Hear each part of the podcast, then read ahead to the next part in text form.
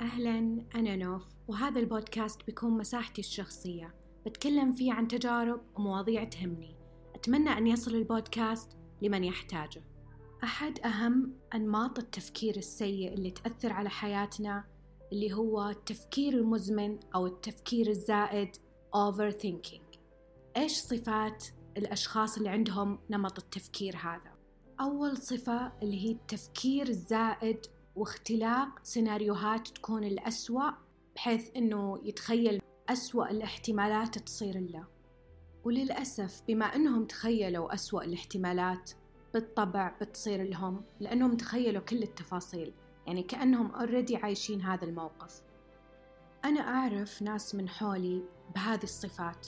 يعني دائما مثلا بنطلع طلعة عادية يقعدون يتخيلون أسوأ سيناريو ممكن.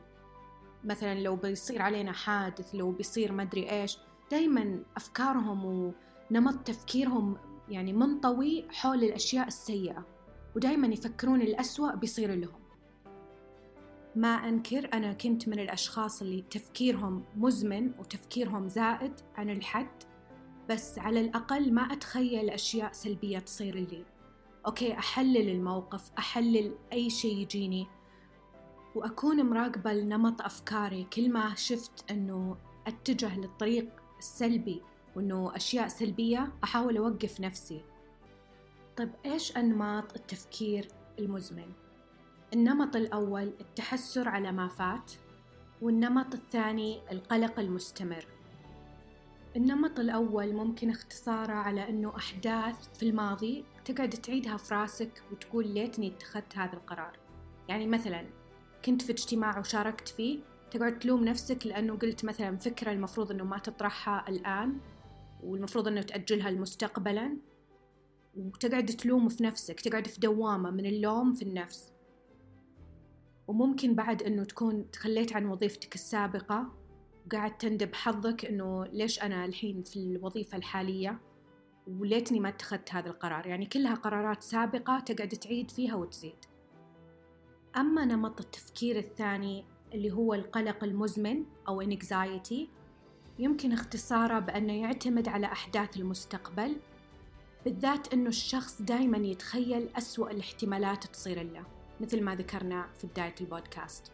الأشخاص المتشائمين اللي دايما يتوقعون أنه أسوأ السيء بيصير لهم.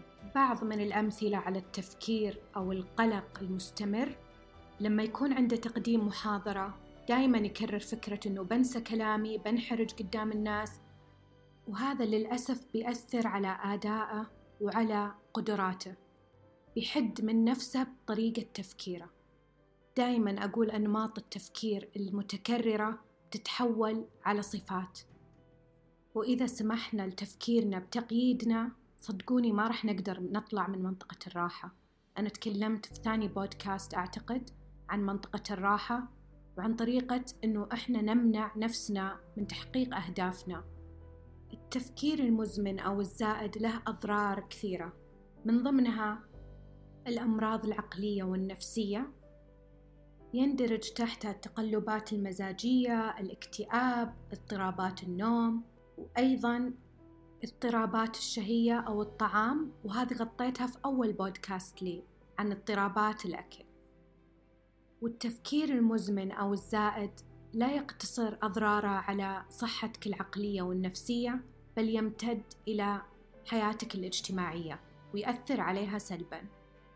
كيف كذا؟ ممكن تقعد تحلل علاقاتك بشكل سلبي مما يؤدي إلى شعورك بالخوف والانعزال في المواقف الاجتماعية.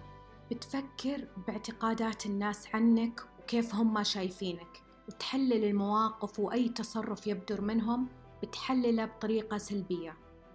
وهذا بيأثر على تصرفاتك معهم وبيقلل دائرة معارفك. طيب كيف ممكن أتخلص من التفكير المزمن أو التفكير الزائد؟ أول نصيحة اللي هي تنتبه لطريقة أفكارك مراقبة نمط الأفكار. انتبه للصوت الداخلي لما يبدأ يتكلم معك راقب هذا الصوت طبعا أنا تعرفت على تكنيكات من كتابين The Power of Now و New Earth الكتابين هذه تتكلم عن التأملات وكيف ممارسة التأمل وأخذ نفس عميق لمراقبة جودة الأفكار ونمط الأفكار المتكررة. The Power of Now أو قوة الآن فكرة الكتاب تكلمت عنها أكثر من مرة في البودكاست وهي تركز على اللحظة الحالية. يعني لا تفكر بأحداث مستقبلية ولا ذكريات أو مواقف سابقة في الماضي. الفايدة العظيمة من إنك تركز على لحظتك الآن إنه تستغلها أفضل استغلال. تقدر تغير نمط التفكير المتكرر. هو زي المرض المزمن أنت تقدر تتحكم فيه وتتعايش معه. بعد ما تراقب أفكارك والنمط المتكرر بيسهل عليك تتعرف على النمط السلبي اللي تعاني منه وبالتالي تقدر تعالجه بكل سهولة. وإذا كان الأمر خارج عن سيطرتك اطلب المساعدة من شخص مختص.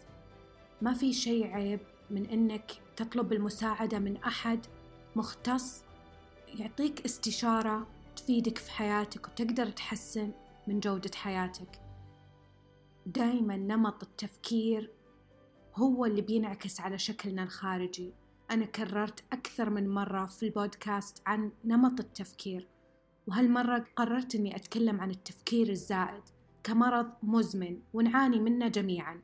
يعني حتى أحيانا يأثر على نومنا في الليل ونفكر في مواقف أساسا ما تستاهل هذا التفكير. وما تستاهل هذا التحليل. بنهاية البودكاست حابة أشكركم على استماعكم.